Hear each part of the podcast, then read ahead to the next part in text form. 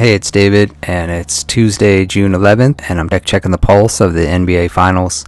We have now completed five games, just a wild game five last night, and wanted to do some recap and some thoughts and look forward to what's coming up. So, just to recap, game three was a terrific all around effort from Toronto. Golden State really needed a big performance from their supporting cast Draymond, Boogie, Livingston, Iggy, and didn't get much.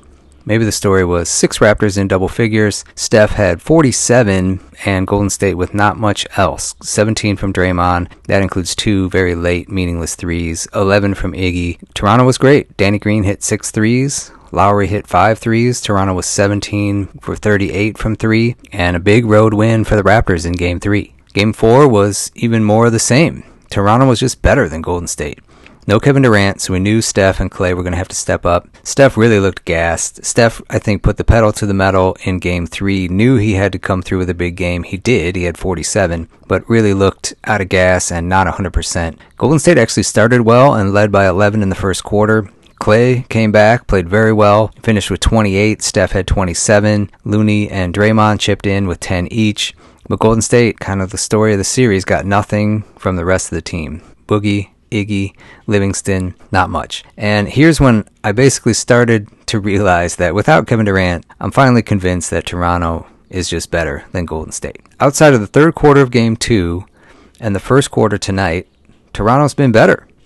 Kawhi is the best player in the series. He had 36 and 12 tonight. He's averaging 31, 10, and 4 for the finals and shooting 50, 38, 89 for the playoffs. Very near that 50, 40, 90 benchmark. 50% on twos, 40% on threes, 90% from the line. It's kind of a benchmark of greatness. So only Larry Bird, Dirk Nowitzki, Steph Curry, Steve Nash, those type of guys have gotten there for a full season, and it's a good gauge on uh, how dominant and how well someone is shooting the ball. And Kawhi is right there.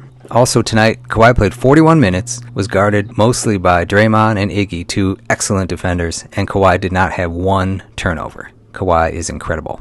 So that brings us to game five last night. Game five was wild. Kevin Durant came back.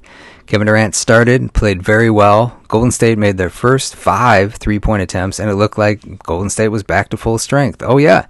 KD's back. We got the shooting we need. It spaces the floor. KD is going to make a bunch of threes. He made his first three shots, I think. Then Kevin Durant made a move, came up lame, went down, left the game, did not return. Reports today indicate he may have torn his Achilles. We'll talk about the impact of that. It's a huge blow to the entire NBA. This finals, upcoming free agency, the balance of power in the West, the balance of power in the East and the West, the targeting of free agents by teams with cap space. Basically, Durant was kind of the, the largest domino or the first domino to fall, and wherever Durant was going to go would dictate the free agents that other teams would then pursue. So, does KD stay in Golden State? He has a player option I think he can pick up, stay in Golden State and rehab. Does someone offer KD the max? The Knicks, the Lakers, the Nets. Still a lot, a lot to be determined here, and the Kevin Durant injury adds some intrigue. After the actual injury, Toronto fans did not handle it well, but honestly, maybe they were so pumped up they saw the steal, they did not realize how bad the injury was. Uh, but certainly, it's never a good idea to be cheering one of the greatest players and one of the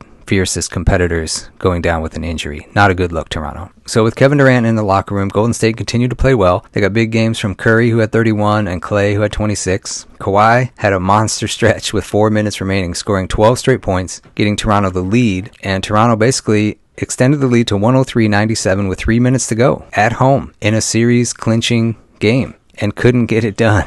Golden State got nine straight from Curry and Thompson, held off Toronto, including an excellent defensive sequence and the last possession of the game to secure the win. What a game. It wasn't the, the cleanest game, obviously, just in the last few minutes. Boogie had an offensive goaltending, a defensive goaltending, and a moving screen. Draymond had an over and back, and Kyle Lowry had a shot that hit the side of the backboard. So, uh, not exactly, you know, a Hollywood scripted ending but very exciting game. Uh, we were I was glued to the TV and standing in my living room for that last possession. And we get more basketball. There'll be a game six. I, I'm not sure how Golden State responds. It's very likely Golden State will be without Durant and Looney, who gave it a go, but Looney looked really hurt. I don't I just don't see how Golden State can win two more games without KD or Looney, or even if Looney tries to play, which he was out there gutting it out, but basically couldn't lift his right arm. So if Looney's at less than 50%, I don't know if Golden State has the weapons, but kudos to Golden State for fighting back, making big shots, refusing to lose, and extending the series. And I'm really excited for at least one more game in this NBA Finals.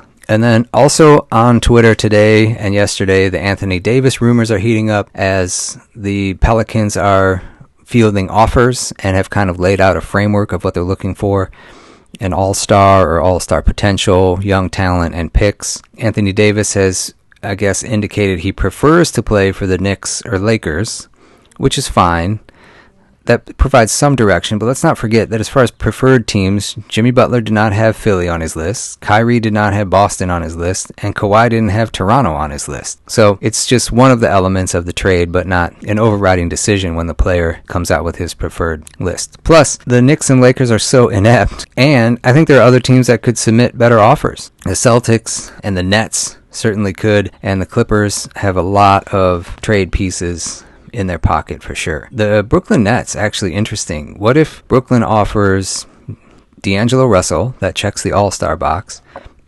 Caris LeVert and Jarrett Allen that checks the young talent box, and a draft pick for Anthony Davis, and then Brooklyn signs Kyrie uh, in free agency.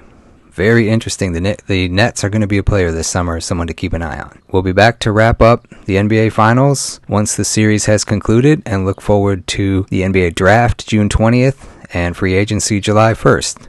Thanks for listening.